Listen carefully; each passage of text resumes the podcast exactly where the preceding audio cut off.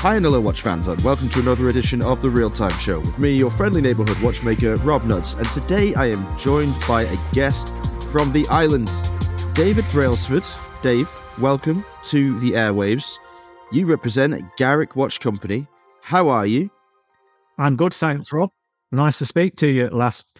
Yeah, I know. Sorry, I had to delay our previous recording date for I can't even remember what it was. It got in the way now, but I was not available to sit down and talk to you. And I have been looking forward to it for quite some time because Garrick is a brand obviously on my radar as someone who grew up and trained in Britain myself. And you're doing some remarkable things at some remarkable prices. But let's just start at the beginning. Can you tell us who you are, where you came from, and why you decided to get into watchmaking? Yeah, so my name's David Brailsford. I originally started a business some time back called VIP Watchfinder and I was sourcing, this was many, many years ago, I was sourcing watches originally for high end clients, which got me into the world of independent watchmaking. I was sourcing from independents. I became a consultant for some time. And then, then many years back, I was approached by my partner, Simon Michlmayr, um, about opening a watch brand. At the time, I was working with uh, Peter Roberts. I don't know whether you remember Peter Roberts, Rob. He did a watch called the Concentrique 20 pieces quite a legendary British watchmaker trained Peter Speake, Marin, Stephen Forsey, my partner Simon, and a, and a few others.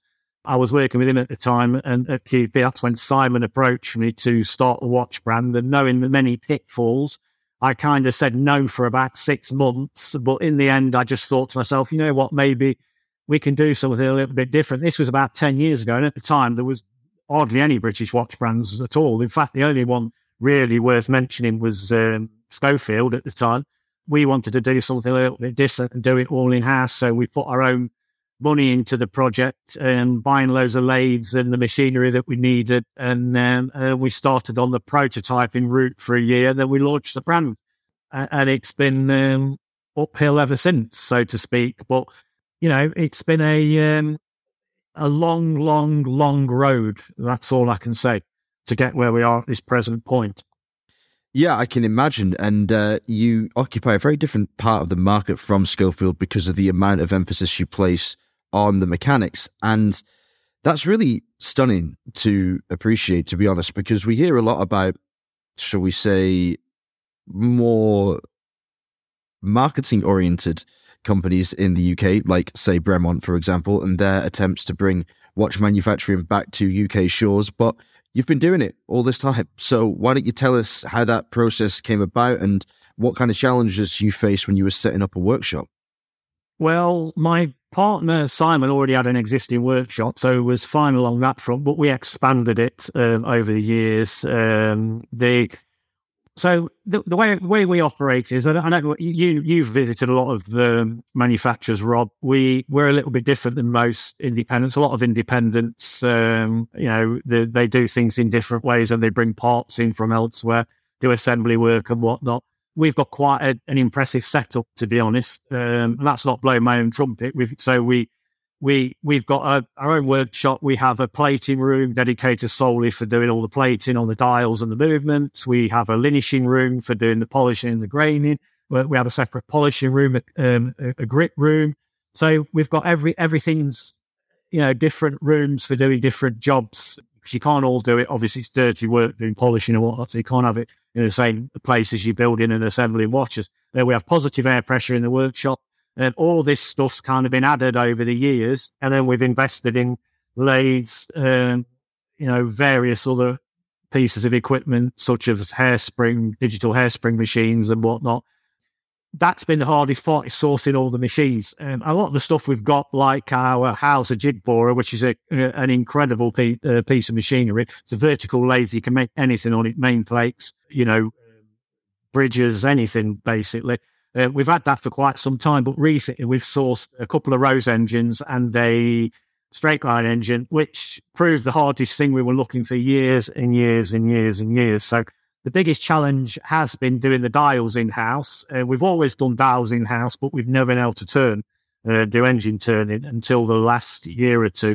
Um, in fact, the last couple of years, that's been the biggest challenge sourcing the Rose engines because they are basically like hen's teeth um, as rare as hen's teeth. Um, but you know, the other thing is watchmakers. So the, um, we, you know, I had a we had a, a, really good watchmaker called Craig Baird, who was a phenomenal watchmaker, could do all the engineering and whatnot. He was with us for many years, and then he left us a couple of years back. And so our hardest challenge in in recent times has been sourcing watchmakers um, with the relevant skill sets, and it's difficult in the UK because everybody just goes into kind of service centres. Um, they don't learn how to operate the lathes and um, and whatnot, and and that's been our biggest challenge. In fact, it's been an absolute nightmare over the last couple of years. But I mean, you know, we're getting there. Our our watchmakers are veterans. Are kind of my partner Simon's a thirty year veteran. My main watchmaker and manager um, Stuart was a thirty year clockmaker, believe it or not, and he transitioned into watchmaking. And we've got Neil who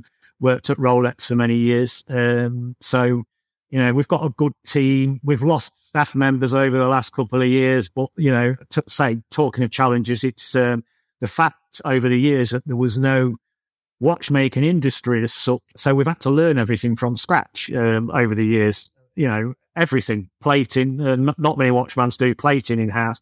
That's been an absolute nightmare for us getting that right. Various things, Rob. To be honest, you seem to have learned and mastered quite a lot of skills for such a relatively young brand. I mean, I'm looking at the dial finishes available, and yeah, you've got the Guilloche options now with the Rose engine machines, which are, like you say, incredibly rare themselves, and so a wonderful thing to be able to offer. But could you tell us a little bit more about some of the other dial finishes that our listeners will be able to see on the Garrick website? Explain what they are, what options you have, and how you actually bring them to life. Yeah, we because we don't kind of do dials externally, so we we're, we are limited. So we, we can't offer everything that other brands can offer, obviously, because a lot of people are bringing dials in from manufacturers.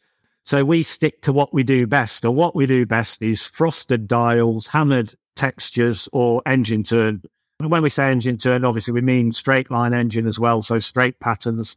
You know, we've we've mastered the the Rose engine, and we we do quite a lot of turning frosted frosted dials are very popular. We also frost dial movements. Um, we do that various ways. You can hand frost it, which you do with a with a grit paste or a, a fine grit paste on a piece of glass, and you rub the the metal around and around and around, and it creates a really really fine frosted area. Or we do bead blasting. There's various types of things you can put in the bead blaster to create a finish, but you know bead blasting's the main one. Um, so, so it's mainly it's mainly frosted and engine turn dials that we specialise in, and also we've got um, certain things like on the S2 where we do the applied skeletonized chapter rings and whatnot. Again, all done in house. So it's stuff that we've learned over the years and perfected over a period of time. Now, the S2 is something, really something to talk about because that's a cracking watch. It is a special piece to look at. It retails for anybody that is interested around 20,000 including VAT. Yeah, yeah, yeah. Yeah, so that's uh, that's a pretty serious timepiece. Do you want to describe it to our listeners? Tell us what it's all about? Yeah, the S2 was our first in-house caliber. We say in-house, and we use that term lightly. Obviously, we don't make every part in-house, um, but it's it is a true in-house caliber.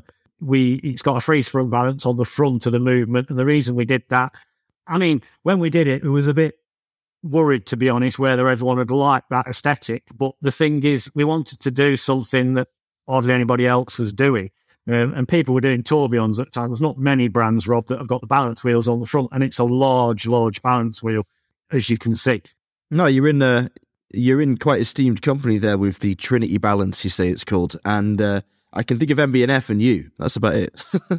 yeah, and Lange do one, and um, there's a couple of others, but but really, there's not many, especially a balance rim that size. That's the thing. You think the thing is, Rob, it's a cutthroat market, and, and um, you know, there's a lot of damn good independent brands. I'm a massive fan of independent brands. Um, you know, I run the Watchmakers Club. We put events on, and you know, uh, brands travel from all over the place to, to to join these events. So you know, it's it's a thing I'm really into. But, you know, the problem is it's also a small market as such. And all these collectors that buy into independent brands, you know, they've all got, if, somebody buys a Garrick watch, you can guarantee they've got five or six watches from our competitors. So we have to do something. We have to think ahead and do something that we know our competitors can't do. And that's why when we went to the movement, we went and put the balance wheel on the front rather than on the back of the watch.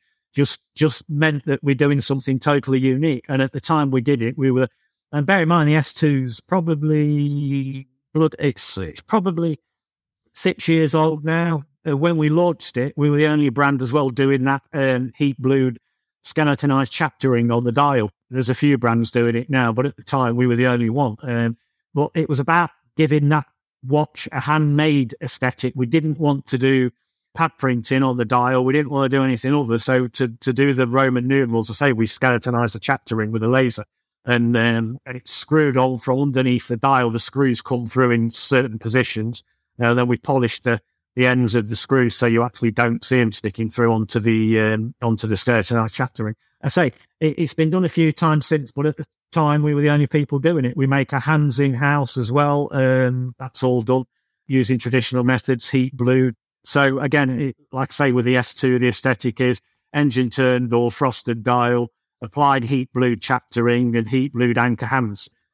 The anchor hands aren't everybody's cup of tea, but bear in mind we, we do various others like Lancing and, and anchors become our kind of DNA of the watch. You can tell a, a Garrick watch on the wrist from a mile away by the anchor hands. I mean, you kind of read my mind there. That's bizarre. I was about to ask, and I have many questions because obviously, like, this is a fascinating watch, but it has an even more fascinating follow up, in my opinion, in the S3.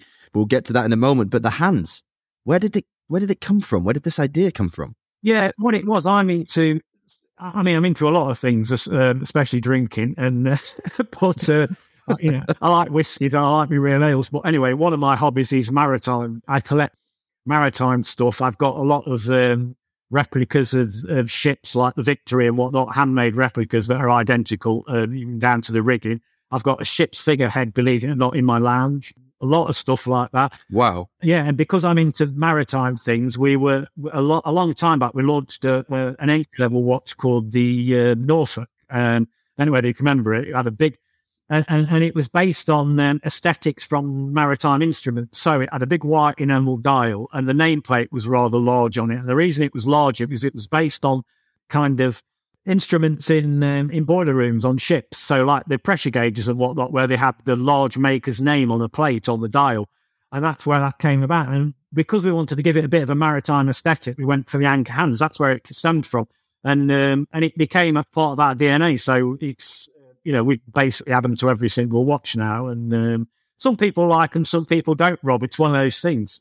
I'm, I must admit, I must admit that I'm a convert. I, I wasn't a fan, but I am a fan now. And I like, you see, the reason I like them, I like where the hands cross over, the anchors cross at a certain. Yeah. I just think it, you know, when you've got a, a, larger dial and you've got a bit of an empty dial, I think the, the tails on the on the anchors work. It fills the dial a little bit more, and that's what I go for, kind of thing.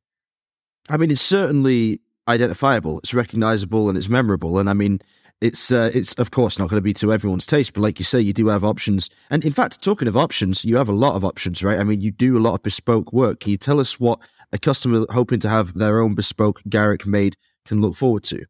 Well, it's crazy to be honest. We never ever do two watches the same ever. So every time somebody orders a watch on the website, or most clients contact us direct, it's they pick and choose. So you know, you've got to bear in mind, even if some two people order frosted dial each, well, one will have a movement color different from the last. The dial will be a different color. The hands will be different. So there's a choice of lancing, which are the sword shaped hands, um, polished steel or heat blued or even painted. Same with the anchor hands, heat blued or polished steel. Dial combinations, any color basically. Uh, rhodium and pink gold are, are popular. If it's an engine, turn, if it's a frosted dial, they can have an engine turn pat- pattern in the sub-second area. Uh, it can be a straight cut like a hobnail or something, or it can be a, a turned pattern like a barley twist. Same with the engine turned patterns. There's so many variants. Same with the with, with the movement. Basically, the sky's the limit. You can have pink, gold, yellow, gold, rhodium, silver, um, black. Even with an experimenting with black plating recently, which is extremely difficult. I've got to point out. Basically, no two watches ever the same ever. That is amazing. I'm looking through the options and I'm just, my mind is running away with itself as it often does. And I'm getting excited because. I'm sure you're going to purchase one, Rob, any second, actually. Well, any second. I'll be, I'll be straight up with you. I'm not going to purchase one any second, but I certainly think I will purchase one. But it's going to take me more than a second to figure out what I want. I mean. Well, I was talking to a client last night, Rob. Sorry to interrupt. And, uh, and, uh, uh, this client I've been talking to in America for literally six weeks, and it's the same with a lot of clients. They can never make up the mind because it's just it becomes a little bit confusing because there's so many options to choose from. And the other problem we have, other we put really nice images out on Instagram. Uh, we have a photographer who comes into the workshop, and funnily enough, she used to work for us in reception. Um, she's she's trained photographer now. She comes in and takes all the pictures, and every time we put a new image out on um, on Instagram, you guarantee a client contacts and said, "Oh, is my watch being built yet?" And we'll go, "No, it's not been started yet." Oh, can I change it to this? I've just seen the image. So it changes non-stop with clients. We um, right up until the day of the assembly, really. I can I can really imagine that. And I was going to ask, how much of a problem does your flexibility and willingness to create bespoke one-off pieces for basically every customer cause when it comes to building an identifiable brand image long term? Is that a problem, or is that your thing now? Yeah, it's a huge problem. it's um, it, it, guarantees someone will make an order, and and some people end up changing it 10, 15 times uh, up until the build. Honestly, it, it is a major problem, but we offer the service and we can't go back on it. Not only that, we do like building bespoke watches. It's custom and stuff we build, and we, and we love. You bear in mind, Rob, if we were putting the same old images out on Instagram, which is our main channel, uh, all the time, we people would lose interest in the brand pretty fast. But because we've always got something new you know, that's why people follow us and, and, and we sell a lot of watches via Instagram and social media because of the images. It's an image driven thing and it works for us. But so, yeah, it is a major problem. And, um, but we have to sometimes tell, say to clients and be brutally honest with them, look, you're going to create a Franken watch. If you keep, you know, you have to look at it this way. When, when somebody falls in love with a watch, uh, that's when they press the button and they say, oh, this is the one I like the more you change, the more you're going to fall out of love with it. And that's what I kind of have to point out to some clients. And they go, yeah, I see your point. I'll uh, rein it in a little bit. Honestly, it's, um, it's, it's a nightmare for people being able to make up minds and then press the button. That's the problem because they just see so many different variations. Uh, it's crazy. I think I understand where you're coming from. And I think like I would probably follow your advice, choose one that already existed. And if I had anything changed on it, it would be something subtle like an engraving on the case back, or I don't know what else would be possible, or slightly different hands, or I don't know, whatever. But I, I think I know what you mean. Yeah, we do. We do a lot. Well, we do engraved movements. Uh, there's various things, textured movements, um, different colours. We put a lot on the on the S4, for instance. You've got the engraved barrel and crown wheel plate, which sits over the um, over the two gears, and we put we do a lot of things with that. We've done some. Um, we did a special edition for the Saudi collectors group where we had Arabic uh, writing on there. We do dates of birth and all sorts of stuff. I mean, honestly, really, when we say the sky's the limit, the sky the limit. Oh, and another one we do is with cases. So we have two different finishes on the cases. We normally do a fully polished case, or we do a case with our standard case, which is grained on the edges, again done in house frosted in between the lugs and polished on the top of the case. That's the one that we normally stick with. But we do a lot of frosted cases as well. So it's like a gunmetal finish, and that's done in the bead blasting room. So, uh, in fact, we've just literally finished one last week for a client. So, again, like I say, I keep harping on about it. The sky is literally the limit. Clients can choose whatever they want. We're not, and it's the same, like I say, with the cases, they can choose the finish on the case that is an interesting relationship. I was actually talking to uh, Dr. Rebecca Struthers last week about yeah. her new book that's coming out very shortly. And, well, in fact, I think it'll probably be out by the time that this podcast airs. So if you've not seen that, Hands of Time, go and check it out. You can get it from all reputable book retailers. Um, she was speaking in that book about the importance in the old days of a client uh, of the watchmaker patron relationship. So you would have people that wanted to be involved in the process of design all the way through when they were having their watch made. And that's something that's kind of lost these days and certainly lost at a price point like this. I mean, your watches start around 5,000 excluding VAT, right? Which is. I know it's crazy. Yeah, crazy. Yeah. It is crazy. How do you do it? I, I guess you're a masochist, right? Well, well, I, I am. That's another story. uh, no, we. Uh, we'll save it for the, the blue podcast later, shall we? Oh, um, that, well, back to a couple of things. So, so about the client relationship, it's always been the same with us. We're, we take it very, very, very seriously. And any one of our clients will tell you, and there's quite a few scattered all over the world, uh, most of them become good friends and we even chat after they've purchased the watches all the way through the build. We chat on WhatsApp. Me and you have got this thing, Rob, about WhatsApp desktop. And um, I've got to say, it's absolutely fantastic for sharing stuff with clients. We do love it. We, we're in the minority, but we adore it, right? We think it's the best thing ever. it's fantastic. And and every time I'm speaking to a client, be it on via email, be it over the phone or or on chat via the website, I always say, look, let's switch to WhatsApp. And I've got it up on my laptop on my screen all the time. And I just share images from folders. So, you know, we've got that many images. We've got the folders and folders. Every client we've ever built a, built a watch for, we've got images of their watch builds and videos. And so we've got so much to share and we do it all via WhatsApp. And we have a very personal relationship with the clients. We, we chat all night. We chat in the daytimes that a lot of them, like I say, become very good friends. And, uh, you know, and, and that's the thing. I don't pass the client on to anybody else. The client deals with me from start to finish. So I deal with every email, every phone call. I won't let anybody else, even the girls in reception, are allowed to answer the, the phones to uh, sales side. Um, and, and I deal with the client all the way up to the finish. And even after that, uh, we check in, make sure everything's okay. If there's an issue with the watch, and believe me, you do get issues. Any brand that says they don't is lying, basically. You know, it, it, again, the client deals with me from start to finish. I, I deal with everything, and um, and that's what people like. And like I say, we've got clients that bought watches. Honestly, Rob, eight nine years ago, and they're still friends to this day. Um, you know, and and that's the thing. We it's a it's a thing we take very very seriously. But back to the price point, you know, it's our philosophy is high end affordable, and it always has been. So we our profit margins are extremely low. If you imagine the level of work we're doing in house, and, and like you're commenting on the price, it's absolutely crazy. And but it's important for us to get watches on wrists, and it's important for us to have a, a relatively entry. I say entry level. It's I, I, use that term lightly. Some people may say it isn't entry level at that price point, but for us, it's entry level for the level of craftsmanship involved. Uh, you know, when you bear in mind a customer orders a watch um, from, you know, they're choosing everything from start to finish or even making the hands. You know, uh, most brands will tell you that at that price bracket, they're bringing hands in and rightly so. But we make the hands in house, even the collets that sit in the center of the hands we make on a watchmaker's miniature watchmaker's lathe.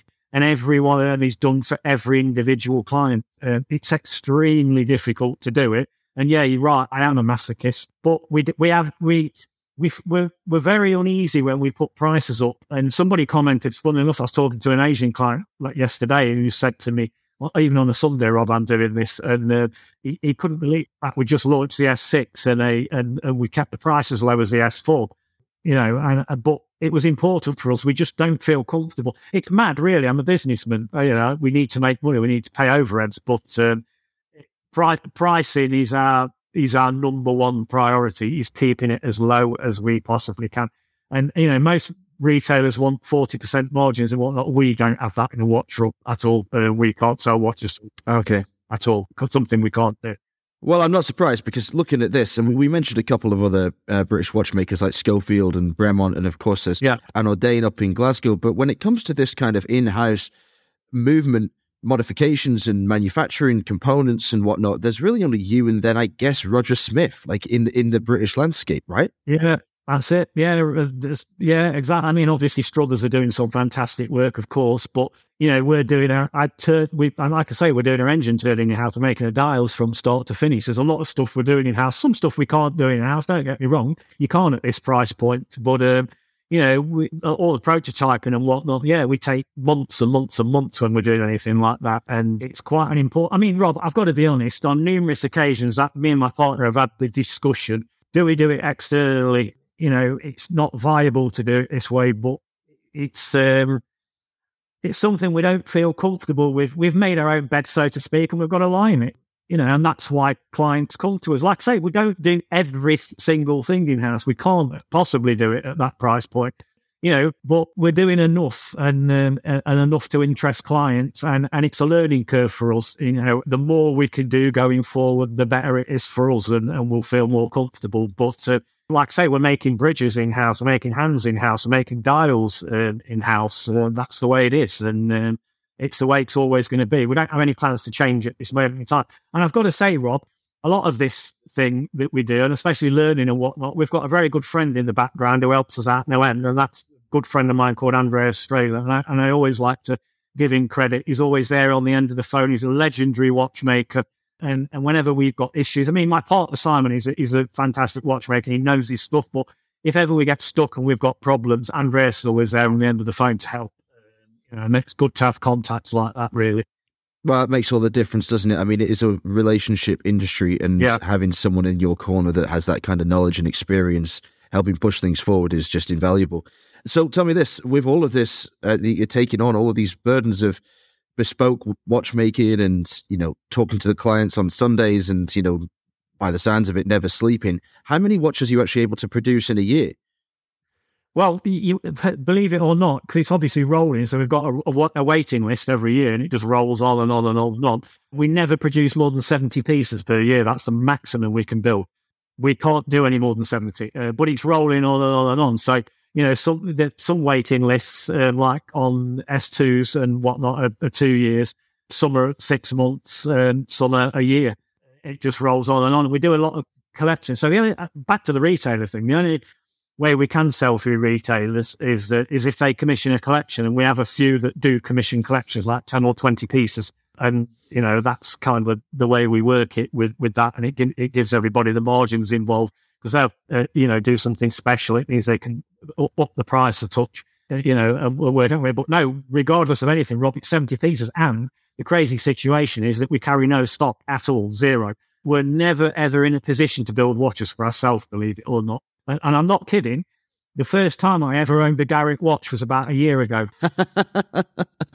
we were never in a position to build one. Oh, what did you what did you go for? What did you choose after all this time? Uh, well, I chose, uh, in fact, I chose two actually. I chose an S2 with a white dial because I love the S2. It's a cracking watch. And then I've got one on my wrist at the moment, which is a copper dial um, S4 with heat blued hands, which which I absolutely love. But it's honestly, it's a crazy situation. And whenever we have been in a position, and say we've managed to build a couple of pieces or something to have as demo pieces, guarantee if somebody walks in and goes, "Oh, it's a wedding. I'm absolutely desperate. Any chance you can sell me something in the next couple of months?" And we end up selling them again. So um, it's it's what actually, Rob. It's one of the reasons we can never do um, exhibitions or shows because we've never really got anything to show. And I know it's crazy situation, and if we have, we have to take clients' watches. We literally have to speak to the client first. Say, "Is there any chance we can take your watch to an exhibition?" Well, that is crazy. That is absolutely crazy.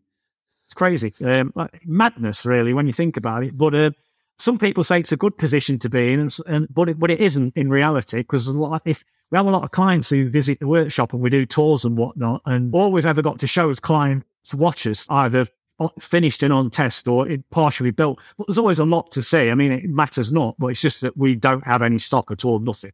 Crazy. That is that is an unreal situation. I mean, it's it's good, like like some people say, you know, to be in such demand that you're not able to get out ahead of that demand and create any surplus stock for whatever other purpose. But man, it's uh, it's tough, I guess, because people would be scratching their heads. Um, certainly, journalists, for example, or fairgoers, hoping to see the watches in their hands more frequently. Like, well, where are these pieces? Well, the, the, other- another thing, back back to this thing about sales, Rob, and because it's it's nice to know what goes on behind the scenes with watch brands, and uh, you know I'm always quite honest about stuff. One of our biggest problems over the years, when we were visiting fairs and whatnot, was the fact we was always showing prototypes, and they were never quite finished, and um, you know that was a major issue for us, to be honest. You know, it, you you really when you're attending stuff and you meet in journalists, you want to show finished watches, um, and and that was one of our biggest issues every time we ever met journalists, be it at Basel World, wherever it might be. Um, you know, we always had prototypes, um, you know, and and that was a major problem for us uh, over the years, really. So, do you think that there will be a time in the future that you're able to sort of put a pause on customer production and actually create that collection that you can take and show people? Or do you think you're just going to be rolling and rolling and rolling and, and serving the customers for as long as it takes for you to clear?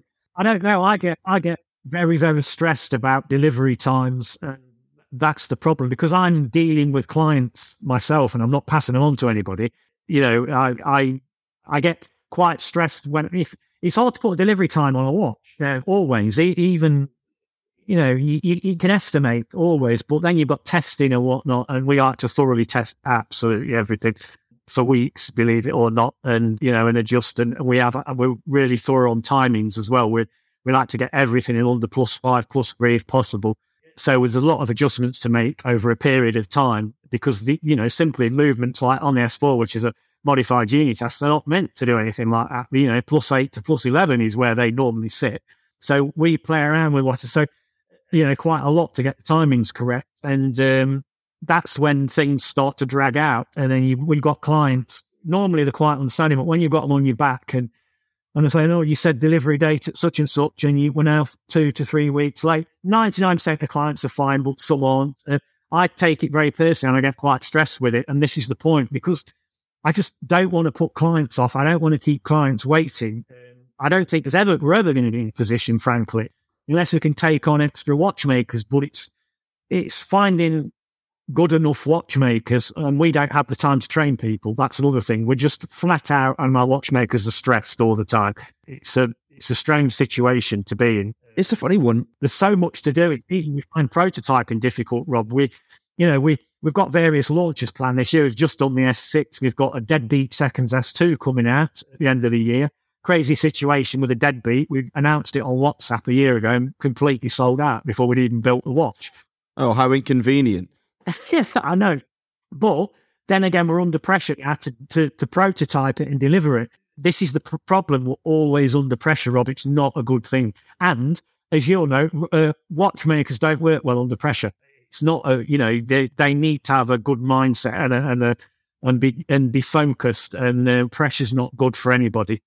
It is a situation that sounds like commercially, at least, it would be sustainable because the demand is there, and obviously it's very exclusive, and you take a very personal approach to the design and creation of the watch, leading the customer through the design process as you do. But yeah, it's a tough one because that kind of stress is not sustainable. And certainly if you wanted to, I don't know, if you, you don't need to grow, but if you wanted to grow, then obviously having some time for you to develop things in house and then to create press samples and a more solid core, that's. Well, that's a, that's a, Rob, that's a, that's a really good point, actually. The, the thing is, we do want to grow, but how do we grow? We're kind of stuck in a rut. It, we, we're, we're busy you know, our order books are always full. We, we, you know, we've only got so many watchmakers, three in total, counting my partner, and we don't have the time to do a lot of prototyping like we used to do. We can only build 70 watches per year because of the handmade nature of the watches. A lot of finishing to do, you know, plating and polishing and all that stuff that's involved on, on hands and cases and everything that, you know, normal people take for granted and just think, oh, you, you're just putting something in a case. It doesn't work like that. And there's a lot of work to do. And, and how do we grow? How do we double up unless, you know, double production, unless we get more watchmakers on board? Then, then, you know, you've got the situation where our profits are low. And can we afford to take on more watchmakers? Can, have we got the time to train more watchmakers? It's a really, really difficult situation for us. And um, while getting investors on board, I don't know what we're going to do. We're in a good position as a brand, and uh, and don't get me wrong, a lot of independents are doing extremely well at the moment. But how do we grow? It's a damn good question. And I really I have no idea. well, I mean, like you say, a lot of independents are doing well, and you know, a lot would like to be doing as well as you are at the moment with all of that interest and that long, full order book. But of course, as we're identifying quite clearly here, it does raise its own problems, its own challenges, and yeah, you, I suppose if you want to grow and if you want to create more space in the price for you to earn more money to reinvest in new developments, then you need to increase the, the numbers of watches that you're producing. But yeah, what comes first? And that's the point, Rob. Like we, we don't have backers or anything, and we you know we're it's all our own funds in this business. Um, it always has been. Um, don't get me wrong, we've had uh, offers time and time and time again from investors and people even wanting to buy the business, believe it or not. Oh, really? Uh, yeah, absolutely. Yeah, uh, we've got two offers on the table at the moment, one from Asia and one from Saudi, and and you know they they kind of like what we're doing, and we've built a you know a, a, a decent niche brand, but the we always shy away from backers. It'd be a, in reality, it'd be a good thing. After all, Rob, that's what shares are for in businesses. You you take shareholders on board and back to Bremont's exactly what Bremont have done. But uh, the, the, thing is, we don't like pressure, and uh, we've discussed this many times, me and my partner, and uh, we've thought, do we go for investors? Do we not go for investors? We, but it's just the fact is having them breathing down your neck. For us, it's not a good thing. So again, we all it's a, like a vicious circle, um, you know, and that's the problem.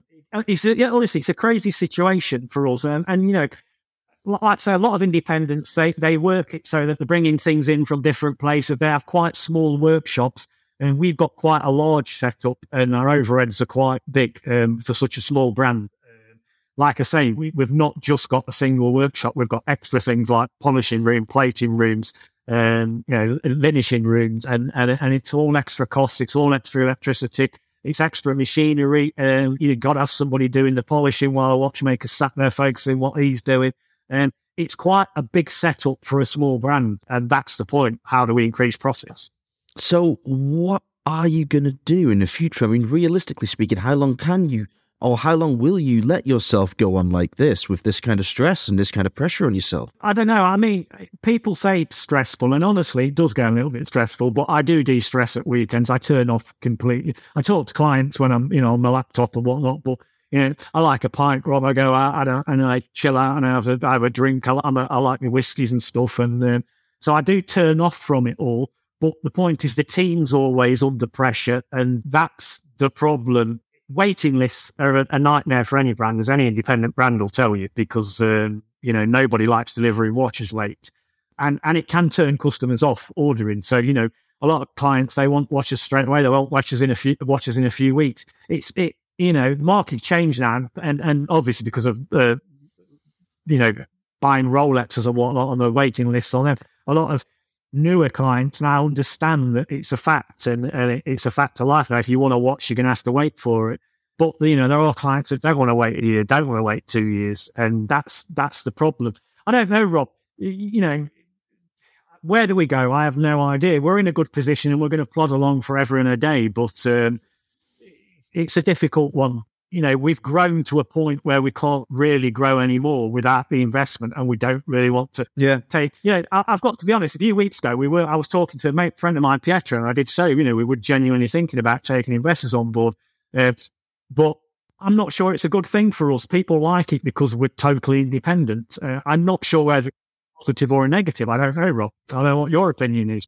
Well, my opinion is that you're absolutely right, and you should keep it uh, under your direct control for as long as possible. Absolutely, but I also think that it is important that you figure out a, a, a plan, at least a roadmap that gives some clear timings of, of when you yeah. want to change the the way you are engaging with the business so that it can can grow in the future. I think that's key. But and to, I would not take investment if you can help. I think that gives you a huge amount of power. But that power, of course, has resulted in this incredible flexibility for the clients, which has resulted in this enormous waiting list, which although sounds great and has its benefits, as we know, like the worst thing about it from you, from a product perspective, almost is that if you have a client waiting for two years and you have all of this awesome stuff coming out all the time and every single watch basically a new piece that could effectively turn their head, they'll not only change their mind of what they want throughout the period that they're waiting for the watch that they've already ordered, but had they had the watch that they ordered on day one, they likely would have bought another one at the end of the two years because there's so many things that have happened since. So, you know, like Fact. you actually, yeah, nobody thinks about this, right? Okay. This is a really, I was talking to Czapek about this the other day because they have a massive, massive, massive backlog of orders now and they've closed orders so they can try. I mean, it's, it sounds great. Again, it looks like a massive success story and it is a massive success story, but it brings with it its new challenges. And Xavier was saying that the issue is they have to keep releasing novelties to stay relevant, to stay in the news, to continue to grow and offer diversity. Well, funnily enough, I, I know, I know Xavier very well from Czapek, and uh, he's a good friend of mine. And, um, you know, we've been together over the years. Just, I tell you what, you, you two should definitely grab a few pints together and, and just drown drown your sorrows while talking about this. Well, we have. this is, I, I, I, bet you have, yeah. Um, but I mean, this is this is a problem he's facing now, where like people are seeing the novelties and they're on the waiting list and they've been waiting ages. And then they go, oh, you know what? I'll change my order to this new one. And that's totally their right. You know, if they haven't received the watch they've ordered, fine. I mean, I'm a massive, I'm a massive fan. There's a lot of independent bands I'm a massive fan of. In fact, I like them all. Uh, you know, every brand, you know, you've got to bear in mind, Rob, it takes some guts to start a watch brand. You know, not all of them make it. Some do, some don't. You know, and, and, you know, I, there's, I admire anybody that's done it, frankly, because it, it was a long road for us, and it really was before we kind of hit it big. And it's the same with Czapek. I like the stuff they're doing. It's absolutely crazy, phenomenal. The new the new movement, the dials are incredible, uh, but but they're in the same position. They they've taken on investors and and try and they've grown and grown and grown and grown. But the point is, no matter how big that company grows and how hard Xavier works, they still have a massive backlog. So it works for some brands, it doesn't work for others. The the thing is with us, Rob, which a lot of people don't understand, we slogged away in the background for years, mate, really prototyping. And honing our skills and trying to get things right. And it was only really about probably it was about three, four years ago when when things really started to take off for us. You know, otherwise we were just chipping away and chipping away and chipping away.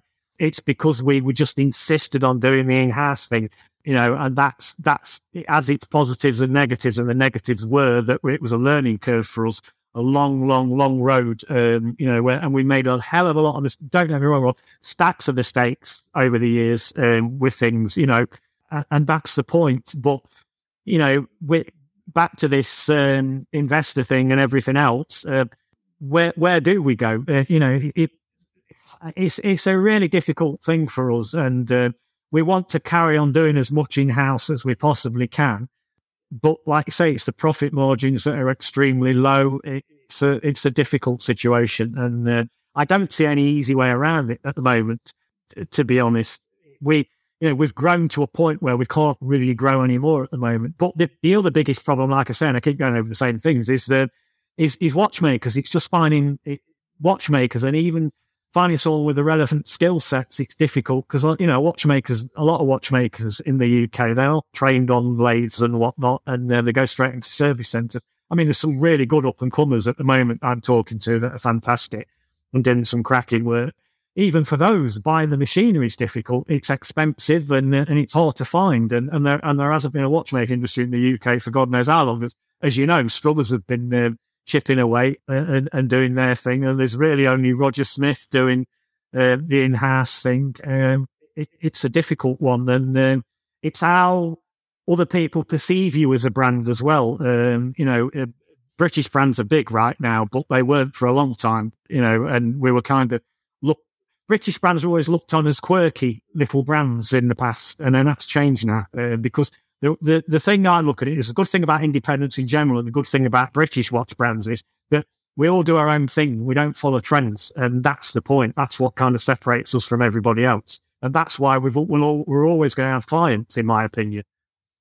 Yeah, I think you will for sure. And I think there's a nice amount of British brands now. There's not too many. The market isn't oversaturated, and the whole no, it is. Cool Britannia thing is still uh, still li- alive and kicking in the watchmaking industry. Well, it matters. The British it does matter. A lot of our Asian clients they buy the watches because they're British, and, and that's the point you know, as British as. So would I. Yeah, a- absolutely. I mean, that's the thing. Like, if you were Swiss. It, but it, it's nice to know I've always had this thing and I've been chipping away about the watchmaking side, you know, reviving watchmaking. It's been my thing for years and years and years, you know, uh, and, and, it's, and I've always banged on about it. I, I just think it's a, you know, there's a lot of skills been lost over the years in the UK and, and you know, and clearly they need to be revised, and that's kind of what we're trying to do.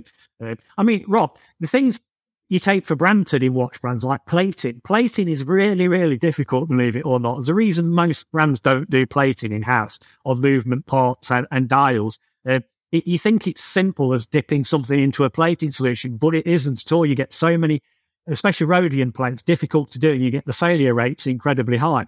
There's there's a technique for doing everything, and it's a learning curve. And um, things like that take a long, long time to perfect. Um, believe me, because you know you get plating tarnishing and, and, all that kind of stuff. And we were experimenting for ages. We wanted to do black plating. Anyone will tell you, Rob, it's a nightmare. Black plating is an absolute nightmare. And we were experimenting for months and months before we finally managed to perfect it, which we did on the S6 movement and the S6 dial. But even then, the the first time we did it, it had a bluey tint, so we called it. I can't remember what we called the color. We called it uh, night, or night blue or something. Nice, because it was kind of half black and half blue. Uh, you know, it, little things like that that take time, and we're focused on um, time and time and time again and again. That stops us again from building in-house and stuff, prototyping, and, and all the things we do in the background. It's um, you know, it's never ending basically. Talking of those platings and the incredible colors you're able to get on the dial, could you talk us through like what is possible and what isn't, and how do you get a finish like that green, for example?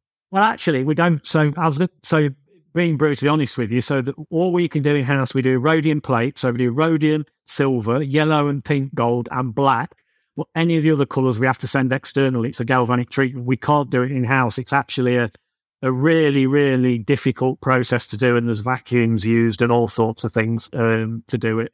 Um, you can use a coloured lacquer Um, but the difference between a lacquer and a galvanic treatment is a galvanic treatment's got a bit of a sparkle to it, and it's much better. Yeah, yeah. You know, and and and the company we use, you know, I'll be brutally honest about that. I've got nothing to hide. The company we use for for galvanic treatments is Comblémine, which is Kari Voutilainen's uh, dial and plating company. Oh wow! Oh, well, that's a cool collaboration. Well, they they do it for a lot of brands. They do it for a lot of independent brands, um, and they're the best at what they do. So any, any so like I say, we do pink, gold, rhodium, black, and silver in house. Always, this is on the movements and on the on the dials. Any specific colours we send to Comblémine. We make the dials, we turn the dials, we send them to Comblémine, and they send them us back with the colours on. So my favourite watch, I think, in the whole Garrick collection, I've decided now my favourite, and typically it's uh, it's not one of the entry level pieces because I've got expensive taste, it would seem, is the uh, S5. Oh, yes. The S5, yeah, absolutely. Yeah, the S5 is my favourite, full stop. Yeah. Uh, S5 is slick and elegant. It's beautiful. So it's not got the balance on the dial. It's three hands, all centrally mounted, but it's got brilliant engine turning finishing. I love this. I don't know what you'd call it, rich burgundy, claret, uh, maroon dial that is absolutely stunning. That's, I guess, one of the ones that's been plated. Oh yeah, the one you're looking at. Probably, yeah, we call it plum. Yeah, um, yeah, it is. It's, Oh, perfect. That's much better. Yeah, plum. yeah, it's like a like a burgundy colour. Yeah, but the, again, the sky's the limit. We've done we've done ice blue, white, blacks, rhodium, pink gold's been a really really popular one. It's uh, I we were in. You see, I've always been inspired like by uh, obviously the work that Roger Smith does. I like Breguet type dials. I like I love anything Daniels did. I just think it's stunning. And so we're always inspired by that type of thing. And, and, and, and, and you know, that's what inspired us with the S5 again, the same as it did with the S4. It said those Breguet type dials. And the way that dial's uh, constructed, it looks quite simple, but there's various aspects to the way it's made. You've got a dial blank um, that you make first, then you have to frost and finish that dial. Uh, you rivet the seat on the, the, the dial seat um, and then finish it on top to hide that. You you can frost it or or turn it and plate it, and then the chapter ring is then applied separately. And it's there's there's three holes. You see the round markers around the chapter ring, the the minute mark. Yeah. The what the marker at uh, 12, 8, and 4 is where the actual ends of the screws come through. So we screw that chapter in on from underneath the dial, and then we literally everything, all those Roman numerals and the markers are are laser engraved, believe it or not, or you can chemically etch it. Laser engraved the best method. And then every one of those is infilled with ink by hand. So we use a syringe and we infill it.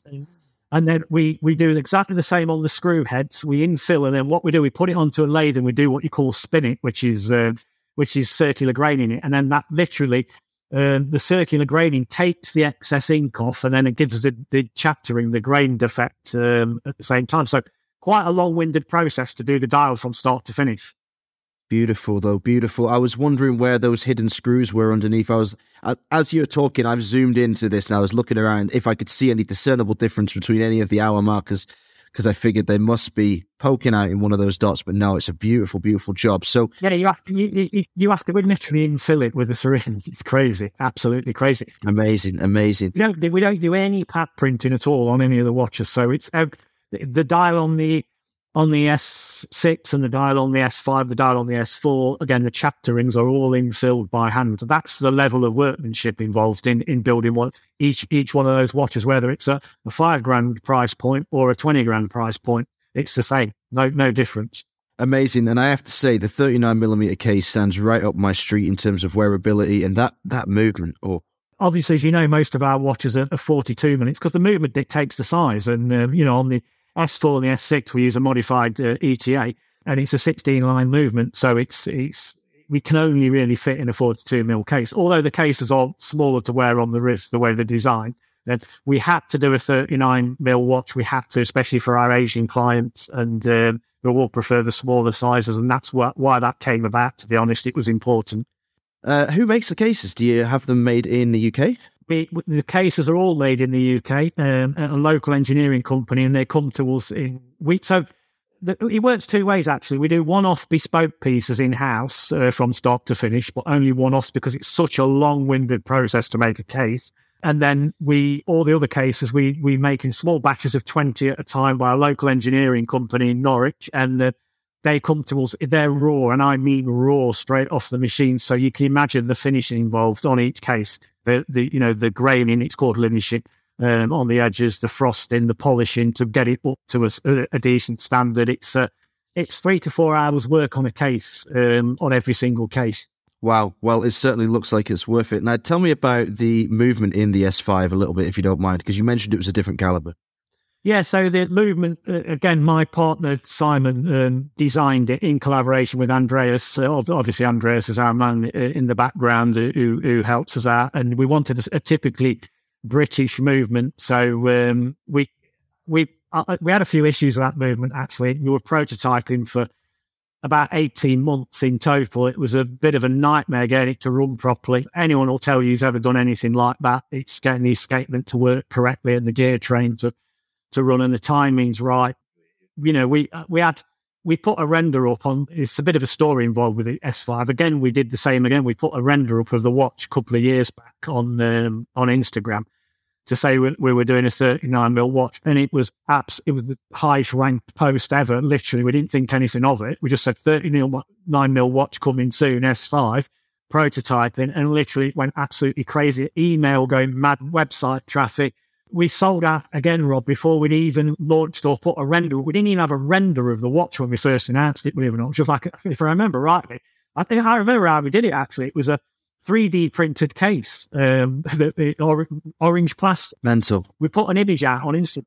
It went crazy. So Asian clients contacted us from like Singapore and, and Hong Kong and whatnot, all saying, look, we want to buy this watch. And I was saying, you can't buy it. It doesn't exist. Um, but no, we want to put a name down. We know it's going to sell out. So we had a, a, list straight away. We we had to rush to get some kind of renders together, um, which is unusual for us because we don't normally work with renders. We put the renders out, and then literally, and we were thinking, oh no, these clients want it because they've, they've already said they want to buy the watch, and a bit stressful situation. And we, we, we showed them the designs for the S5, and literally all of them put the money down, and, and it kind of enabled us to finish the movement. And then uh, you know, we we we, we anticipated a, a, delivery of time of about a year, but it turned into eighteen months, up to two years. Believe it or not, well, every single client's been patient because they knew it was kind of built and designed from the ground up, uh, and, and, that's the thing. Uh, you know, we make we make a lot of the parts in house. We get some of the parts um, off Andreas. We uh, we have to try and keep the price down. We just can't do a total in house movement, Rob. It's impossible